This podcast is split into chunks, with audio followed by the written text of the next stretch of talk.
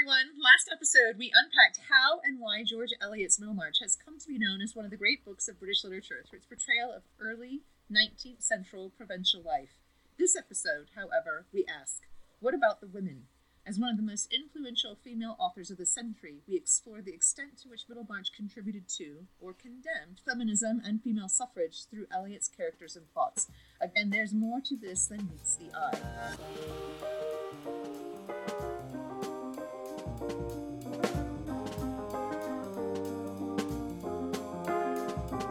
Welcome to Book Bosom, a literary podcast where we explore the content, context, and contemporary relevance of 17th to 19th century literature. I'm Michelle. I'm Grace. I'm Hannah. Um, so yeah, part two. Here we go. Uh, so we're gonna start off by talking about marriage plot. Basically, the marriage plot is a very common thing in 1700 novels, 1800 novels, in which you have a young woman who is being pursued by or is pursuing a man, and spoiler alert, they end in a marriage, hence the name. Obviously, we did a brief plot summary last time, but Middlemarch is full of marriages. Um, we've got Dorothea and Casaubon, and then Dorothea and Will. You have Fred and Mary, and then you have Lydgate and Rosamond, just to name a few of the main ones. so, yeah, the interesting thing about Middlemarch in regards to the marriage plot is that while most marriage plots, the novel ends with the marriage, we start the novel with the marriage with um, Dorothea and Casaubon, right? Uh, like within the first, what, 50 pages, the two of them are married. So that's interesting in that we're seeing what happens after the marriage. We're not just doing the courtship of how they're wooing each other, how they're quote unquote bettering themselves for each other. We're seeing the aftermath of what marriage is like. Can I insert this really quick? Of course. Like, and in the words of Dr. Irvin, nothing really happens after you get married. It's just everything that's great about happens is what happens before during the courtship. I love him so but not, but not it after you get married. I mean, what's interesting? Did Nothing really that? happens. And so the funny thing is, That what you said, so Hannah, is that. George Eliot is talking about what happens afterward, which is why the book is so darn boring. It is so boring. Uh, all the excitement is out, right? They've got each other. That's so funny. For those of you that don't know, he was our professor in Edinburgh. For those of you that don't know, we love Bob so much. Oh my god, that was so, that, the funniest class ever. Nothing, nothing ever really happens after marriage. It's all before. Well, clearly, Bob has not read Middlemarch enough. Um, I think it's a bit after his time period, to be fair. It is, it is, but it just made me laugh anyway because that's what he said. It was just exactly what you just said, Hannah. That's about so being, funny. you know, it's about the marriage part of being after married, not the courtship of before. but you get a bit of both in this novel, no? Like you Right. get the whole. Like as soon as the characters, obviously they get Dorothea and Casaubon get married at the beginning, and you see all the shit unfold there. But then there's also marriages at the very end that you don't see anything about, apart from in that kind of closure at the end, like that that last chapter that just tells you that they lived essentially not so happily ever after.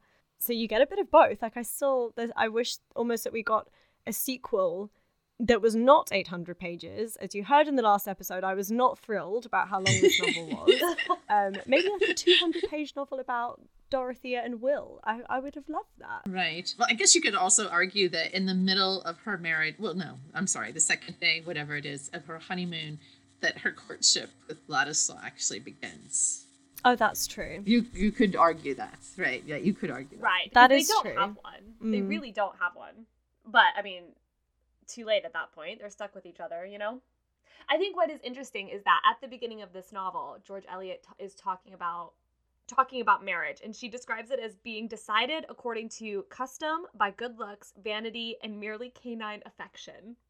So, lovely description of marriage. Why is it a dog and not just animals? That's a good question. I don't I don't know. She's got some weird animal metaphors throughout this whole book, though. Like, what's that quote about us that your life is just sucking the udder of life? Like, did you? Oh, did that's- you, did you see I- that? That's quote? No, awful. Yeah, there's like a, a line about that life is just like sucking the udder of knowledge or something. Oh, that's Very awful. weird.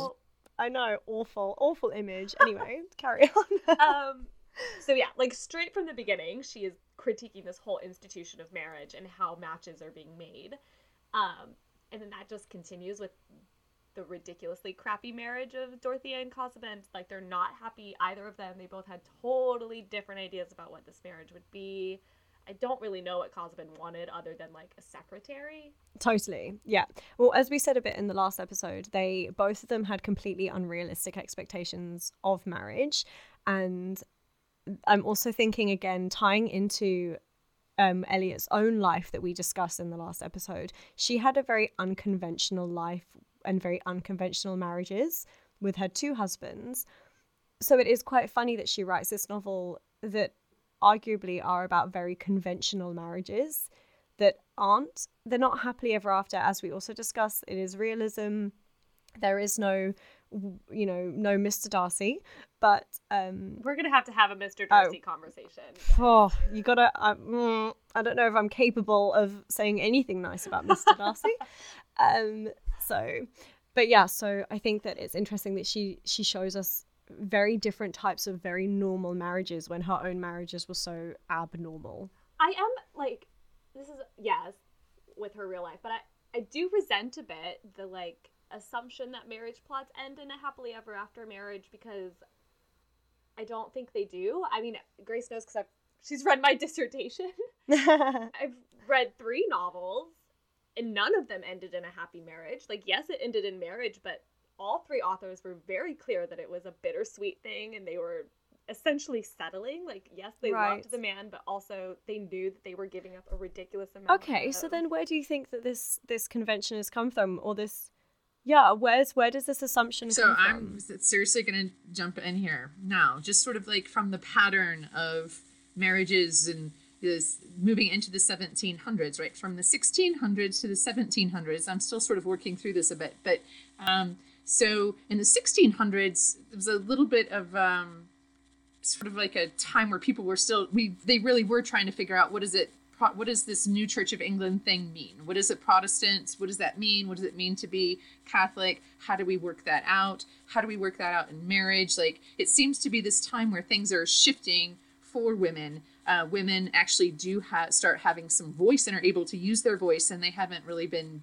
um, tamed again yet. Like it wasn't like it was in the medieval ed- ages. It's moved forward because of the religious mm-hmm. shift during the the 1500s and 1600s with with Elizabeth and her dad, King Henry VIII, shifting all of that. But then in the 1700s, of course, the Industrial Revolution happens, um, and then people sort of sort of go in one direction or the other. So they become very wealthy or they become very poor and it really changes the class structure but it does invent mm. the middle class and this is what we did in class right there's the 1700s is sort of the formation of the middle class but then it's so hard because then women who are they don't want to be down in the they don't want to be of the poor class um, but they can't they have to sort of adhere to these rules of propriety which hannah you can talk more about right they have to follow these rules yeah. of propri- well i mean that's what you did right? The, these rules of propriety that they have to follow. And so really their way to move up in society um, is to marry sort of this eligible lord. And there's all these women sort of competing really for that guy. And and what is it that he Sorry, even do you know what you've just made me think of? Every novel you've ever read in the 1800s except for George, written by George Eliot. Well, you're not you're not wrong. Um, but that scene in the Little Women movie where Amy is talking to oh, right. Clearly, I'm just obsessed with Timothy Chalamet. but anyway, so. when she's talking to to Teddy and she's like, and obviously it's not in the book, and she's like, um, I have to marry rich. I have to. Right. The only way that I can provide for my family is if I marry someone wealthy, and even that is an unhappy marriage in itself. So I'm still. Yes, it's crazy. It's a crazy time period. So are you saying that the the emphasis on propriety and having to marry for wealth is what made or what created this advocacy for the marriage plot with a happy marriage ending? Like where where do they come together? Okay, so let's back up a little bit into like the late 1700s, right? So in the 1700s, all kinds of women, I think that the last count when I read and researched was over like 800 different female authors were writing in the 1700s, although we don't study any of them in school. I can No. tell you that in secondary right. school. I don't know about unless you pursue it at the university, you don't, or you do, but it, No. like in, in uh, secondary school, we do not even discuss that. 800 women were publishing in the 1700s, and they were publishing all different kinds of things. You know, they were publishing um, sort of very unconventional behavior. They were sort of um, looking at you know just different ways that women were real maybe uh, in a little bit of a way. And then there were other things as well. But toward the end of the 1700s sort of there was like this shift of um, and I, I don't know what to call it because i didn't um, write something down for, the, for talking about this particular thing. But um, anyway uh, they, there was sort of this shift and that even women were sort of looking at well we actually um, things are kind of a bit crazy right now and and we aren't really our society isn't as structured as it was before. So even women were sort of going against um, sort of the wildness of just you know some of the writing that was going on. And of course the men as well. The men were like no no no this this can't be the way. We have to sort of like sort of start putting some rules in place again and regulating things. Um, and so this is what happened to mary wollstonecraft who was writing um, of course prior to mary shelley who's writing frankenstein at the same time as jane austen but these all factor in because then later on george eliot is writing in response really i think to mary wollstonecraft um, and so Mary Wollstonecraft is like, look, I don't. Why are we all trying? Women. She's looking at other women and sort of shaking a finger at them and saying, why are we always trying to marry this one coveted lord in the community when look at all these other men who might be really great people who are out here and why do we even need to be looking at the men in the first place if you just educate yourself And aren't we still doing that? we are still doing that, which is why it's so crazy. Because she was writing that in like, you know, 1789, um, something like in that time period, 1792, something like that. Anyway, so why are we doing that? She said, what we really need to be doing as women is educating ourselves. Um, and we need to have a, like maybe ed- be educated in a trade and be educated if you're able to self-educate so that you have both so that you don't have to think about oh my gosh i have to marry to support my family just do it on your own Right. Totally you agree. don't have to you don't have to marry no. Well george eliot is looking back on that because because mary wollstonecraft is sort of shaking a finger at women who are now trying Yeah, to but be George Eliot got the education. George Eliot got the education, but only because she wasn't deemed pretty enough to marry. Like, right There's such a hypocrisy in that anyway that that yeah she she's very privileged and lucky that she was a woman that was in a position to be critiquing the women that came before her but she was only in that position because men ascribed um you know physical standards and values onto her that are completely and utterly ridiculous and I think Wollstonecraft is saying before, a hundred years prior, she's like, why do we even, why as women are we even worrying about that anyway? Let's just get educated, Yeah. figure out how to do it on our own, and then if we choose to have a man, we choose to have a man, and if we don't, we don't. Right. But the other part of that was that. Um, of course, it's better to. She's also. I, I don't want to be slighting her, saying she's also saying that if you're going to have a, a family, you want to make sure that you can educate your children. She's sort of wagging her finger at women who like have other people um, raise their children and whatnot. But anyway, so then there's this then shift of time where then we have the marriage novels, right, where people are getting Mm-hmm. married and they're always trying to pursue this particular man who's Happily got the money after. and not only just to support herself but her whole family. Because if she has a, wom- a family full of women like she like the one who's going to get the money is the one who's actually going to end up supporting the other females in her family in case they don't get married right? In case they, it's amy in case they don't get married. Or uh, i'm sorry amy in uh, little women. Like she's sort of thinking um, in, in america thinking of the same thing. So george eliot who's writing at the end um, she's in, in her thing silly novels written by silly female novelists. She's again wagging a finger going why are you doing this? You're not really looking at the bigger picture of what you could be doing as females.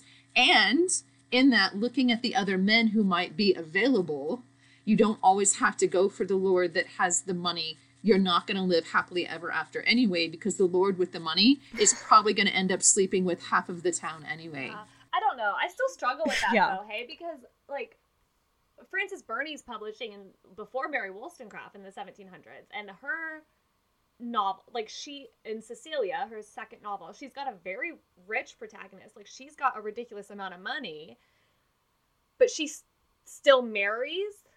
So I think it's just more than the money that has to be considered in marriage, right? Because even if women are educated and they have educated themselves in a position where they don't need men, like they still need men because society is not in a place yet where they can do anything without that. Does that make sense? Right, Cecilia still has to give up her fortune. Yeah, Cecilia has yes, to give up her fortune. I agree. I think yeah, it's definitely multifaceted Right. there. Even if they have money, it gives them a place in society. Like they still have to have the man to have a place in society and use their money. regardless of the money. Like Cecilia, I know this is a different novel, but whatever. Cecilia gives up her fortune to marry, to get the position in society as a married woman. Oh. You know, like she has the money and gives it up. Yeah, I, I think it's definitely a multifaceted issue. It's not just the money that makes them marry, Yeah. although that is a huge part. But even then, Eliot, Oh, uh, 100%. what like a hundred years after Burney, Eliot's Eliot's doing kind of the same thing with a woman that gives up her wealth to marry, Right. but instead is stepping down the social ladder, which is Dorothea with Will. She's losing her her her position in the aristocratic gentry of Britain to marry someone for love. Right. And even though she didn't marry Casaubon in the first place for the money, it was never something that she thought about. She still is is almost similar to Cecilia in that way. yeah. She's marrying because she uh, there's literally a line in that book where she's like she wants a father figure out of this marriage. Oh, oh, oh, daddy issues. Yeah, Ooh. problematic. Gosh. Yes, because she wants someone to teach her. She wants someone Oh, to honey. guide her, which hello conduct book, but Hello, conduct book. like that's what she hopes to get out of this Right. marriage, right? Is someone to help educate her and help utilize her and make her purposeful. Oh, in life shame. rather Okay, so just- back to Dorothea. Don't I mean everything that we just said? She's actually showing us both of those sides. She didn't just marry for money. She married because initially she chose to marry um, Casaubon. She thought he was like he was smart and she was going to get educated and she was going to improve her Right. own knowledge and have sort of her own freedom in that. And then I think like I, I like two or three pages after they get married and she's sad and she's like, oh, I thought you like sh- her uh, uh, expectations were that he was actually going to be loving and kind Mhm. and, And and emotional with her, and then he's not at all, right? And she's like, oh, All he crap. wanted was a little honey on the side. He just wanted a little honey to be there when he got home. and a He wanted secretary, secretary. and a secretary. he Yeah. I wanted agree. a secretary. a helpmeet. He says helpmeet in there. He wanted a helpmeet, which of course is a very religious um, connotation back to Adam and Mm. Eve, right? Eve was made to be a helpmeet for Adam, right?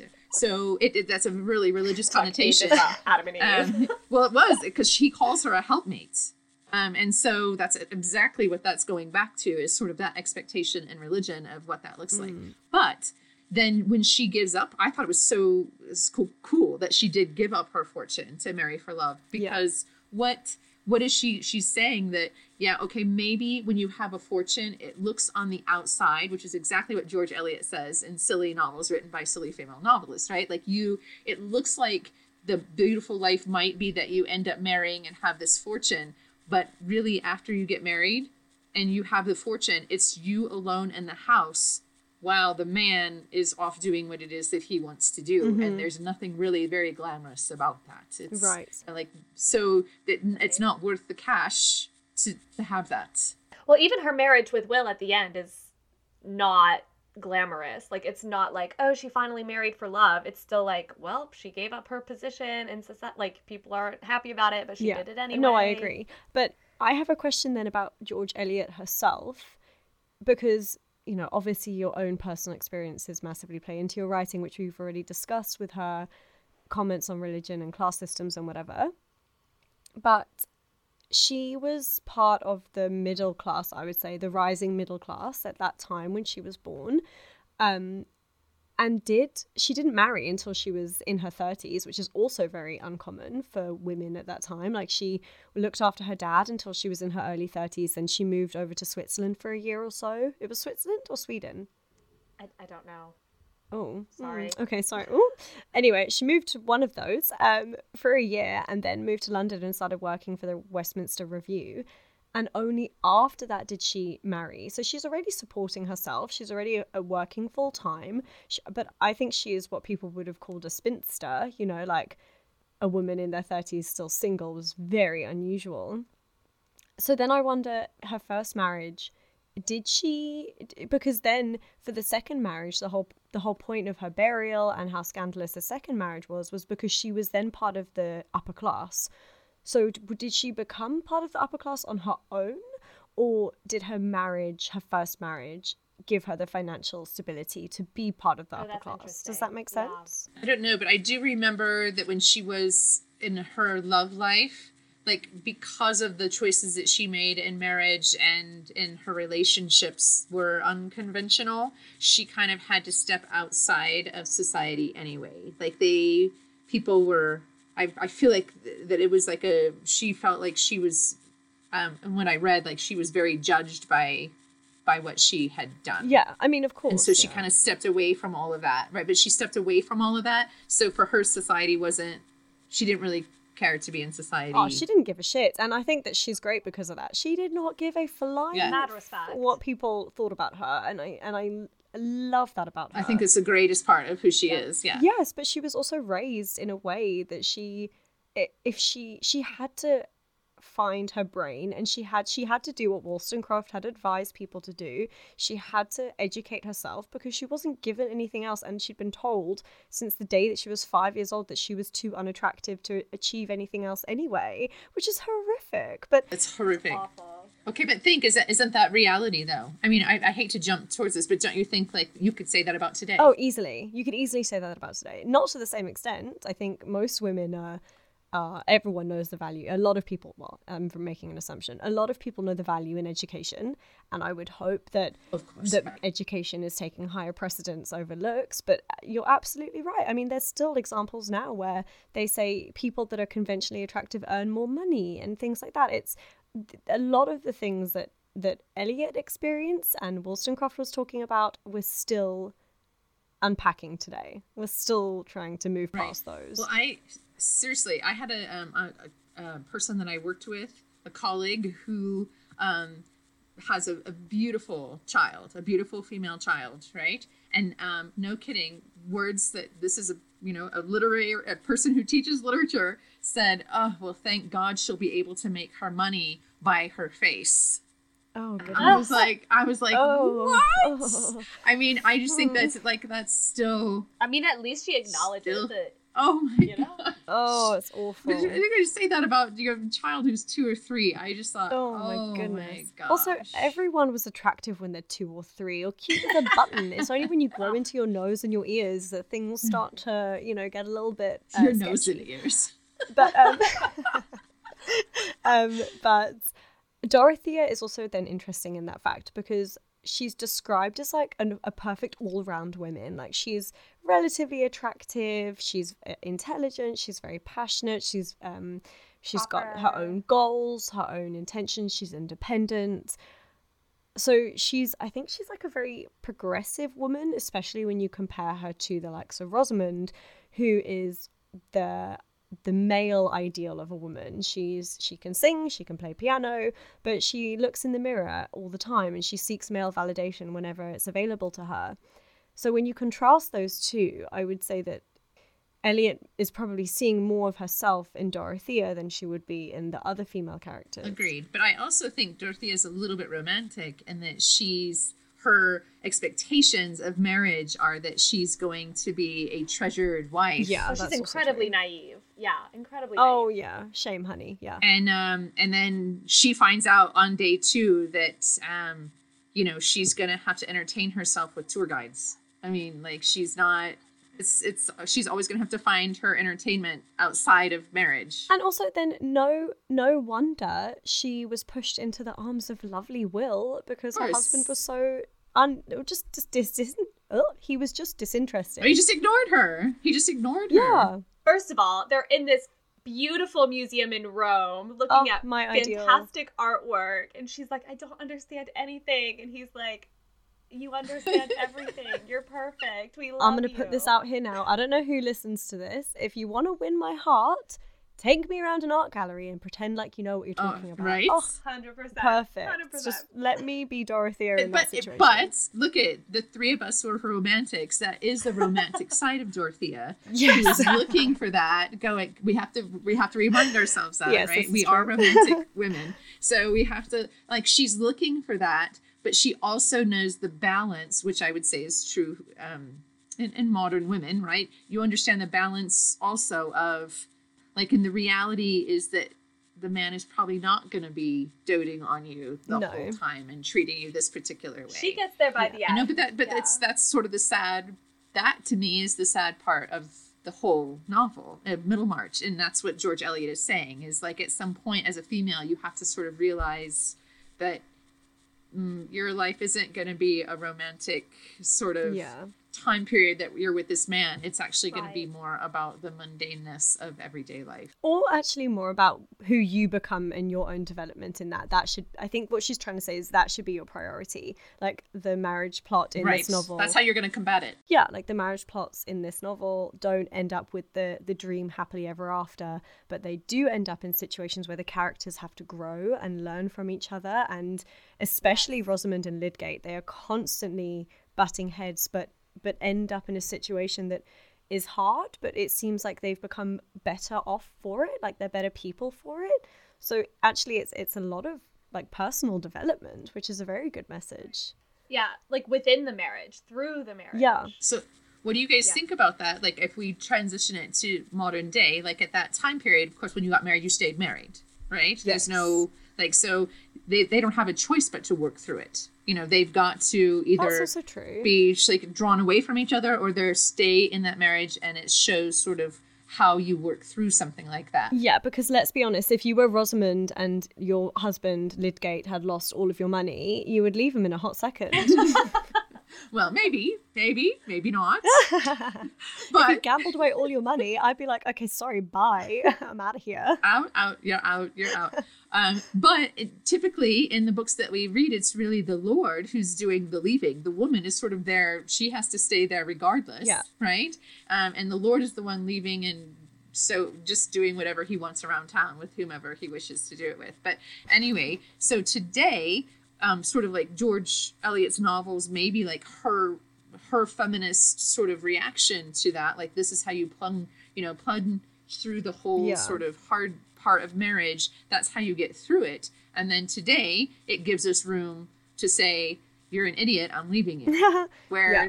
they couldn't say that before. I get what you're saying, but also another thought that I've had while we're talking, which is slightly off topic, is that she's she's really showing a very progressive and multi-dimensional view of marriage. As we've said, there's loads of different, and it is it is quite hopeful in the sense that you have to work through it and you will grow and be better off for it, even though it might not be easy, but is also very damaging in terms of the happily ever after marriage. And a lot of that comes down to her representation of the women in the novel and the different characteristics that they have that they how the, how they deal with the problems in their marriage and how they work through them. And it kind of irritates me then that someone that writes women so well, and I think she does, she writes, she knows women, she writes women very well, is someone that never actively supported women's suffrage and women getting the vote in the UK. And it it irritates me that she's she's so progressive in her writing and she's she's she is carrying on the mantle of from Wollstonecraft all the way through and and Mill and all these other feminist writers all the way through that century. But then she never speaks out about about whether women should get the votes. And it, it irritates me. Like she said she i don't know if it was that she she spoke it or she wrote it in 1869 she said there is no subject on which i am more inclined to hold my peace and learn than on the women question like that irritates me why can't she if she if she supports women so much and she wants to write about how women can be strong and independent but also succeed in their marriages if they work hard whatever why can't she just support women getting the vote i don't get it this is confuses me Yeah, I don't know. Maybe it was. I don't know. I don't know. I don't know how to. I don't know the answer to that. Maybe she was. It No. was way. It was still really too progressive for her. Maybe she had done her parts. I mean, really, she to invent realism Yeah. as a genre and literature is a pretty big Yeah. contribution. You know, I mean, think about like the reality she, shows. She like- did. she obviously contributed massively. Um, but I mean, think of that. Maybe no that was denying her piece, and that's where she concentrated her efforts. So everything kind of beyond that is Mm. like she was like, "That's just too much. That's somebody else's baton to carry." You know, I I don't know. Yeah. I mean, most women were reading novels, right? So if they are seeing the representation of this type of women and this type of relationship in the novels they're reading, I think that's that is doing some kind of change, right, to the people who Sure, are reading them. huge. But huge, huge. however, I do wish that she would have written something. Like she was editor of the Westminster Review, for goodness sake. Like why didn't she write anything to be like She's a feminist showing icon, support. yet she didn't actively vocally support feminism. Not the feminism that we know it now, but you know these early Right. versions of feminist lit and thought. She it it blows my mind that as someone that is the feminist icon alongside Austen, the Brontes, you know, like she's yeah, she's but yet she doesn't she never says that she supports it. I just find it so like contradictory. She also critiques them. Right. So She also critiques them. Yeah. I know. I have problems with that, but it's fine. so you know like what where's where's her boundary i and i guess that goes back to when she was in the westminster review and people said that her writing was was educated but not Right. opinionated so maybe she's she's always used her books obviously to comment on things as we discussed last time the liberal reform bill socialism um things like that the american revolution whether or not she's believed in the monarchy you know she's always used her literature to discuss that kind of stuff. And i know that she's doing the same thing with her books and with feminism and women's suffrage but it just this is the one thing that i wish that she'd Yeah. spoken about. I wish that we had a direct answer to how she felt about that movement. Because she was also I do wonder if maybe yeah go on No, go. no, I was going to say she was also in situations where she had been socializing with women that were leaders of the women's suffrage movement. So she wasn't ignorant of it. She she was friends with people that supported it, but as someone that had such an important social standing, and the same way I think we think about celebrity culture now, like it's it's validating to have a celebrity that you like, believe in the same things that you believe in. And so for Right. her, I think it would have been incredibly validating for the women's movement and supportive of the women's move- movement for someone that has been such a, a strong female in a very masculine environment to actively vocalize. Writing her- as a masculine pseudonym, right? Right. Okay, maybe I'm going to draw this back to something else too, but maybe it's a bit like she already feels like she's under the microscope a little bit. And so she'd like to just kind of remain um not ambiguous, but well no, ambiguous. She just doesn't want she Yeah. maybe just doesn't want anybody to know what she really thinks about it. Sort of like, you know, uh, so just or like really what she thinks about anything. uh, right but so if you if you Yeah. go back to mary shelley right like so her mother's very opinionated but mary shelley sort of she presents her opinions sort of in a you you know you can't really see where she stands sort of way Mhm. um so maybe it's sort of and i think jane austen when she's writing hannah i don't know what you think about this but jane austen after reading wollstonecraft i didn't realize that jane austen is writing um, in a sarcastic way almost all the time, right? I mean, she's constantly, Almost all the but you time. don't know that Yeah. unless you read what comes before. So I think that um, George Eliot, maybe she was already so in response to the things that had been written before her, and she was going against women in so many ways because she was critiquing um, Austen and the Bronte sisters as well as being included in sort of Yes, the feminist yeah. part of that, but she's critiquing them. Maybe she felt like her voice was already it, she had already spoken in that way and it was just too much like she didn't want to Yeah. add more i don't know Yeah, but the ambiguity of that led it has been quite problematic in the way that people have viewed her work. Like Virginia Woolf um, spoke a lot about Eliot's work and about Middlemarch specifically, and said that she was annoyed that in the contest between um, the heroine's aims and society's demands, society always won, and the women, and maybe that is, it, I don't think it necessarily is that the women got married, but that they gave up on their own ambitions in those marriages, which that realistically they did. They lost this kind of social utopianism that they were supporting at the beginning of the novel. Um, and a lot of critics continuously throughout the centuries have said, you know, she, um, Eliot's fantastic at showing different women, um, different female perspectives, the variation of women that can be successful, blah, blah, blah, blah, blah. But there's always this like undercurrent of dissatisfaction in in her her presentation of women it just seems like everyone's quite displeased with the way that the women the way that their plots develop even though the novel is meant to be satirical to a certain extent it's just like a constant tug of war between oh yeah these women are really great but also it's really annoying that this is how they ended up in the marriage plots you know well maybe this is why it's considered the greatest english novel right is like all of this time later we're still discussing like w- what is it that she was actually trying to communicate you know yeah yeah no that's true well, I mean, yeah, because for me, when I read it, I mean, I just think, and Adam Bede, right? And that one in particular, I mean, you know, people fall in love. They do. Sometimes they fall in love with the right people. Sometimes they fall in love with the wrong people. Sometimes they get married and fall in love with somebody else. Sometimes they have to deal. I mean, women really have to deal with crap. I mean, that's like what yeah. she's representing. They really did. Know? And at that,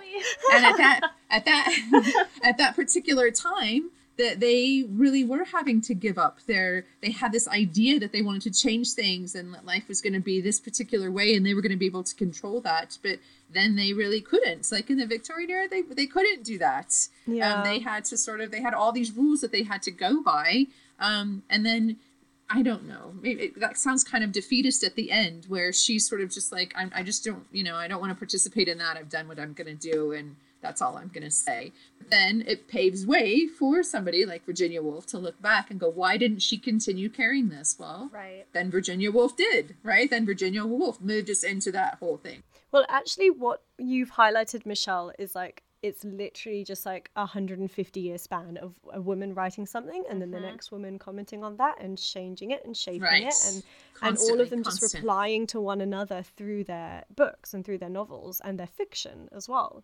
so yeah, maybe she's just a moment in time in the developing right. ethos of for sure of female empowerment. Basically, I would say that because if we look back on sort of this whole time period of women's voices sort of like really trying to find some place to be heard she's somebody who actually does give them a lot of time the, the women's voices oh, a yeah. lot of time to be heard so it's just sort of this progression of well, why did they do it this way? Why did they do it this way? Why did they do it this way? But it's so great that there is sort of that conversation that always threads mm-hmm. through, like always going back and then us improving on that the next time. This us proving, improving on that the next time.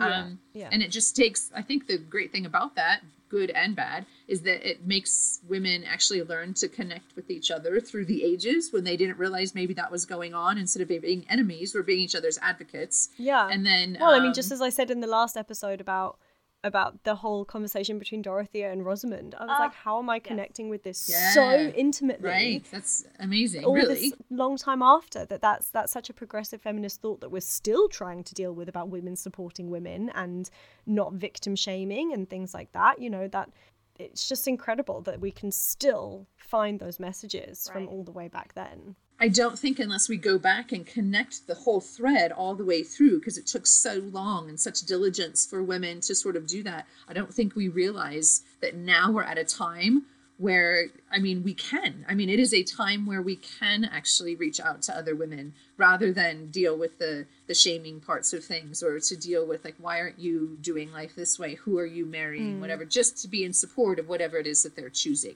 um, so we're living at this really great time. Yeah there was also a part in the novel and when i read criticism that um, the characters in the novel keep pitting rosamond and mary against each other. And and also the way that those two very different characters are dealing with it. Mary's quite calm and reserved and doesn't like yeah. rise to rosamond's like vanity or preening or like searching for validation. And and they're they're very different women but they are in almost read to be in competition with one another, which is also, again, Eliot contradicting something that she's also enforcing. She's just playing both sides of the field, I think, the whole time. She's just But she's also to... showing the reality too. Yes. I mean women well, exactly. are in competition, yeah. right? They have yeah. been in competition for so long. Thinking of the novels that were written prior to her writing, it, seriously, there's just this one man or maybe two men, and all the women in the entire village are trying to get that one man. Why why are we doing that? Like that's so ridiculous. There's not that many eligible bachelors then and now. but per- perhaps there's perhaps there's a lot of Adam Bedes and we just don't I mean, look five them. thousand a year? Absolutely not. But I think Hmm. maybe she is. I think I think maybe she really is saying. But she is saying what you just said, Grace, is where she's playing both sides of the fence. Like there's this, we want to be each other's advocates, but then we also have to realize that the reality is that women are also competing. How is it that we can sort of move through that and get to the next phase, which we don't get to until um, Mhm. maybe after her death? You know, we don't uh, actually for another hundred years after that. Well, yeah, that's what I'm thinking is who's is is Virginia Woolf the writer after her that carries on that conversation? Like who I would say after yes. her? I this is awful, but I've I think I've read like one thing from Virginia Woolf. I'm really rusty. Oh, I need to read a bit more. we should read a Virginia Woolf. She's a bit out of our time period, but Yeah, but she's credited with sort of beginning the whole, the first wave of of, of feminism, like the whole, hmm you know, that's where she actually, where it's actually labeled, right? So Yeah. So the lighthouse is actually quite good too. So we could read that one. But Yeah, maybe we should because you know Eliot's obviously on that cusp, and I think we also at some point need to go back and do earlier lit. We need to read Burney. We need to read. We are going to read Austen, obviously. Um, love to do Ann Radcliffe. me too. yes, yes. Me Also, so we we will go back and read women earlier, but Eliot, I think, is when you think of female writers, she's she's next to Austen for me. She's the like the first person that comes to mind. It's so interesting as she's published under a male name. Like it blows my mind. It really does. Yeah, know? that's true. But I never, for some reason, George Eliot in my head was always a, a female name. Does that, like, maybe I just always knew that she was a woman? Maybe George can be a name for anyone. George can be whatever you want. Yes, it I doesn't quite like. George as a unisex name. What are gender norms? Yeah, I know. anymore? Yeah, totally. Yeah. But think if you say her name fast, because Eliot is the, you know, it starts with a vowel, so it could almost be Georgia. it could. But Georgia Eliot. Uh, like if you're that whole re- reclaim her name campaign that I sent you guys. Oh my goodness, right. So I was going to talk to you about this. So the the book I read of Middlemarch was from the Reclaim Her Name campaign. Whoa, that's a mouthful. Which was from Bailey's Liquor. Weird, odd. Hannah found it. Hannah sent it to us. You can't get them anymore because there was a bit of a scandal. Yes. But basically, what the what the campaign did, for those of you that don't know, is that they took novels written by women that have historically been published under male names, and they put the f- actual names of the authors on the novel. So Middlemarch had Marianne Evans on Marianne Evans, sorry, on the cover. Um, and I, I obviously free PDF loved reading it through that and and really fully supported the the idea of the campaign but i was a bit disappointed that i couldn't hold all 880 pages like i, I wanted to hold that and look at that as like an Yeah. accomplishment so i think i need to buy the book anyway just so that i can say that i've read all that huge bloody Well, I will stopper of a book yeah yeah, there was a lot of controversy around that. Yes. Because a, a lot of people were feeling like it took her power away from her because she chose to write under a male pseudonym. Like, as we discussed, I think last episode, like women writers were being published with their Mhm. yeah actual names and were being successful. Yeah. Also, what I read was this one article I read was the name that they chose to publish it under is like her first name, so it's a very juvenile name. So it's like so not her marriage name right? Linking Middlemarch to Mhm. like her as a child almost. which she wasn't she was in her 50s when she was Right. writing it which which Yeah. I'm such a fan of. yeah I'm so excited by. Do you know what I love? That is that quote, and uh, Grace, I think you put it on the um, um, on Instagram. But I love that quote where she says, um, "It's never too late to be what you might have been," yes Right. yeah and um, and that, that she was writing at 50, writing these particular books. But let me, can I ask a question about that? Like, if you if you didn't know George Eliot was a female, because loads of people don't, Mhm, yeah, right? I Loads of know, people, yeah. Loads of people would look at that and know think it was a man. Like, how does that change your view? I mean, George Eliot is a very strong name. a view of the novel itself of the characters or view of view of like no, like of like if you look at the if you just look at a novel and it has the name uh, George Mm-hmm. Eliot compared to her real name, which Marianne regardless Evans, of which yeah. one she's using, right, the married name or not, Mhm. like, um, how is it? Do Right. you do you view that differently? Would you view that if you didn't read the book? You like you're reading, just looking at it from a an initial response. I don't know if I would. I think I would expect something different, but I don't know if the end result would be different. Yeah, well, see, you guys are very much more involved in like female writers than I am. Like my research has always been more towards colonial writings and anglophone lit and stuff like that. So, which unfortunately is predominantly men. And that's also something I want to look into what female writers were living in the various British colonies or you know from indigenous voices at that time in again the various colonies of the British Empire so my reading unfortunately has been dominated by male authors so it's it's honestly not something that I think I notice as much, which is awful. But I, it's it's not the first thing I notice when I look at reading a new book. I'm just so used to reading male right authors, perspect male perspectives that I I don't think it would have changed my initial reaction to the book. What would have changed is once I'd read it and connected so much with the female characters and saw so much of myself in my relationships with my friends and women in my life in the female characters, that would have made me massively question the gender of the writer. Right. because I just don't think that a man can understand women and their relationships and their feelings as much as as Eliot did, and how well she portrayed that in Middlemarch. Yeah, So do you think that people who read the book from an outside perspective, if they're reading it thinking George Eliot is a man, and then they read it, they at the end you go, a man could not have written that book. I think so. I don't. I I think so. I really do. Yeah. Can I do a quick tangent that's related? Yeah, go. I just recently have spoken to um, my friend's fiance. We did like a little Skype call and I was chatting with them and he read Frankenstein for the first time. And the first thing he said to me was like, I don't understand how anybody bought that this was written by a man. Really. And I was like, that's super That's interesting. Yeah, he was like, the emotional depth of the monster. How how did Oh, anybody love him. suspect Right. that it was a man? yes. And I was like, I'm so glad you're marrying my friend. Oh, yeah, right. That's so interesting. but yeah, I think it's very similar. But that's why you have to have both perspectives, right? Because a man would write this story differently. Like it's important that we're looking at both men and women, female, male and female views of something because a man would look at something entirely different from a different perspective. Mm-hmm. It would be interesting to have. I mean, sometimes I would, you know, like the he said, she said. I, I so wish that we had sort of two views Mm-hmm. of what would what does Middlemarch look like from a male perspective. Is it when you read it, there's no way it could have been a man. No, I agree. But do you think that Middlemarch was so successful because of the ambiguity of the writer, the author? So obviously, this book has been acclaimed. But was it ambiguous? well, this is it depends where you're coming from. If you're in the know, you're in the know. But it was so popular that how did every single person that no one it can't be true that every single person that's read the book knows that George Eliot is a woman. It can't You're be true. If You're you're in the know, I, you're I in don't the think know so either. but obviously this book has been called one right so Woolf called it one of the few english novels written for grown-up people good description. And then the uh-huh. bbc recently did a poll and middlemarch came out as the best british novel. And this was in a vote with 81 book critics from outside of the UK. They were basically asked to list their top 10 British novels, and Middlemarch got the top spot 42% of the time. Like, this is a huge novel. Globally people think of it as as they do the best british novel. I'm inclined to disagree um which is going to make me sound really They ignorant They didn't read Adam Bede. right they didn't read adam bede this can't be They didn't, is what I'm saying. They didn't read Adam Yes, I agree. They- this can't be the best novel next to Adam Bede, especially the best novel by George Eliot. I don't think it is. And maybe people think that I'm I'm ignorant or I'm impatient. I am impatient, it, and it took a lot of patience to get through this book.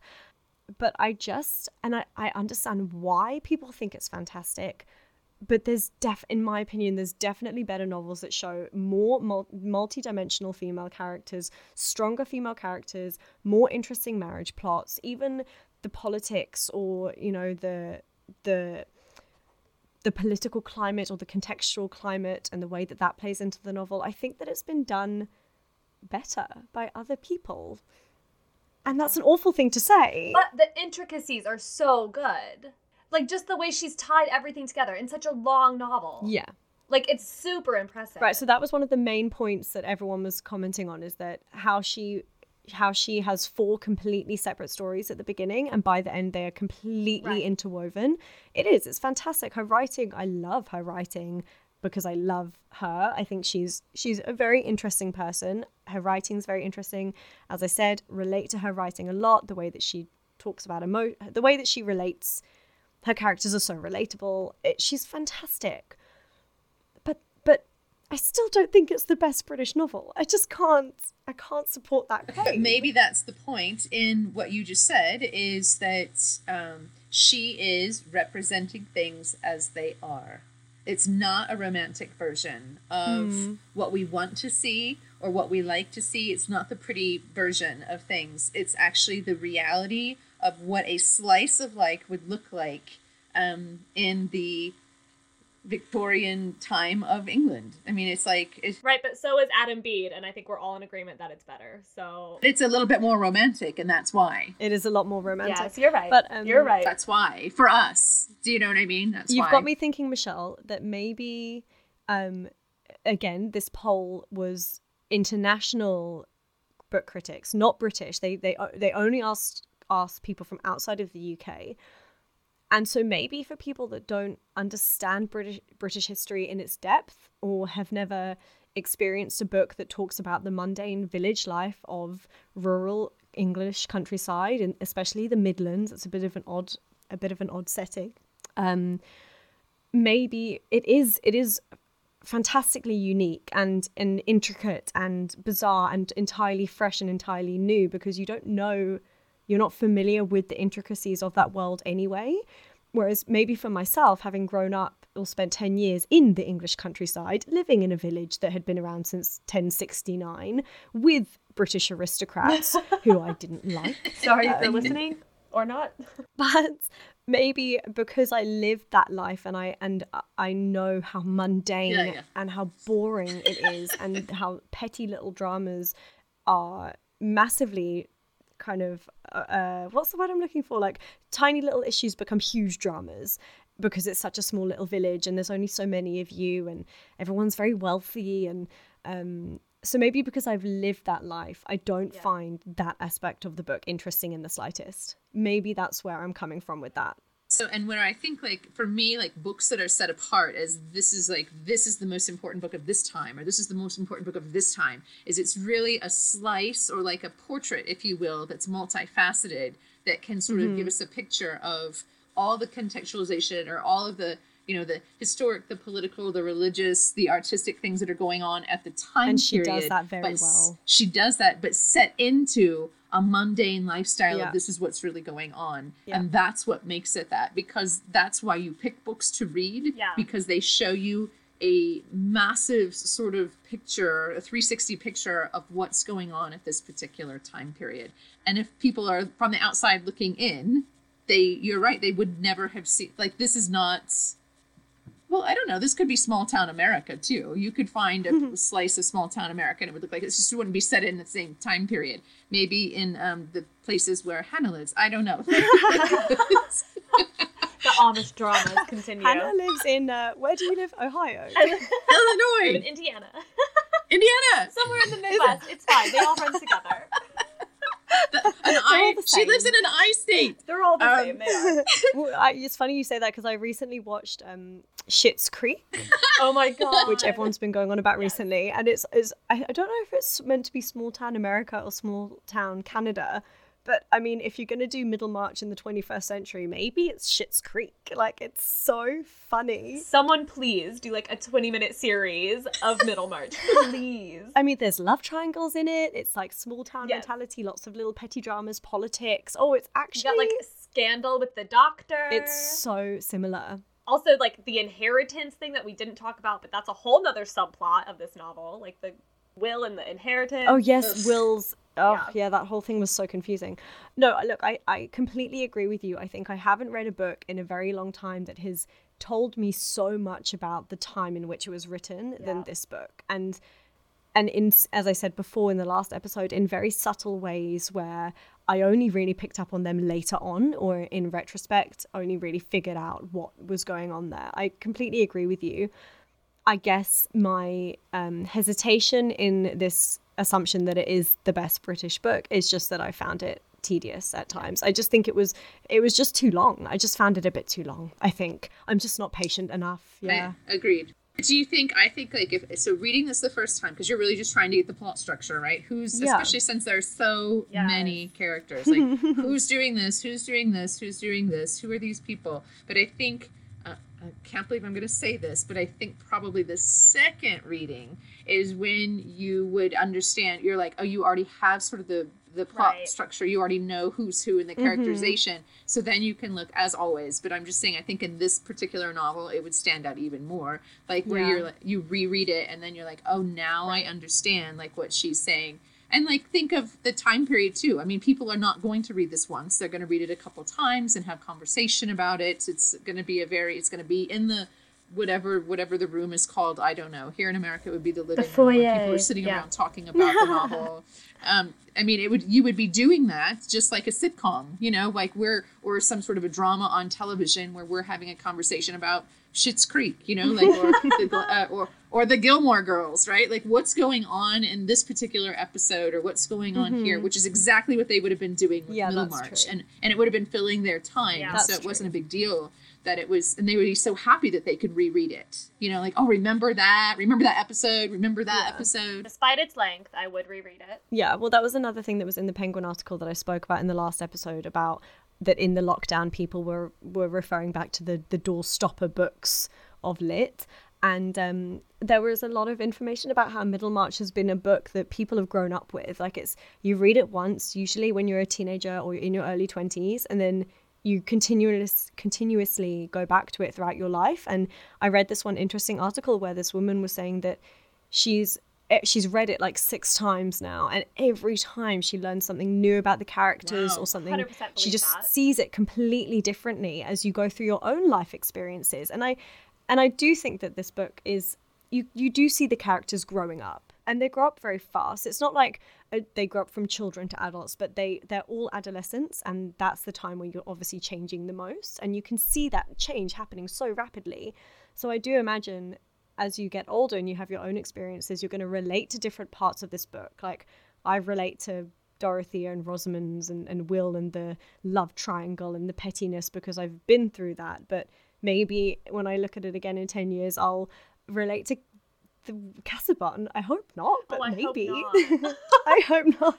I don't think you will. I don't think so. I don't think so. Okay, c- coming from like a, a different a, a, a different angle of life, I think you look back on that and go, make sure that who you marry, you understand all facets of that person, and you spend time seeing exactly where they're going to spend time, and then you know exactly what you want before you make that decision.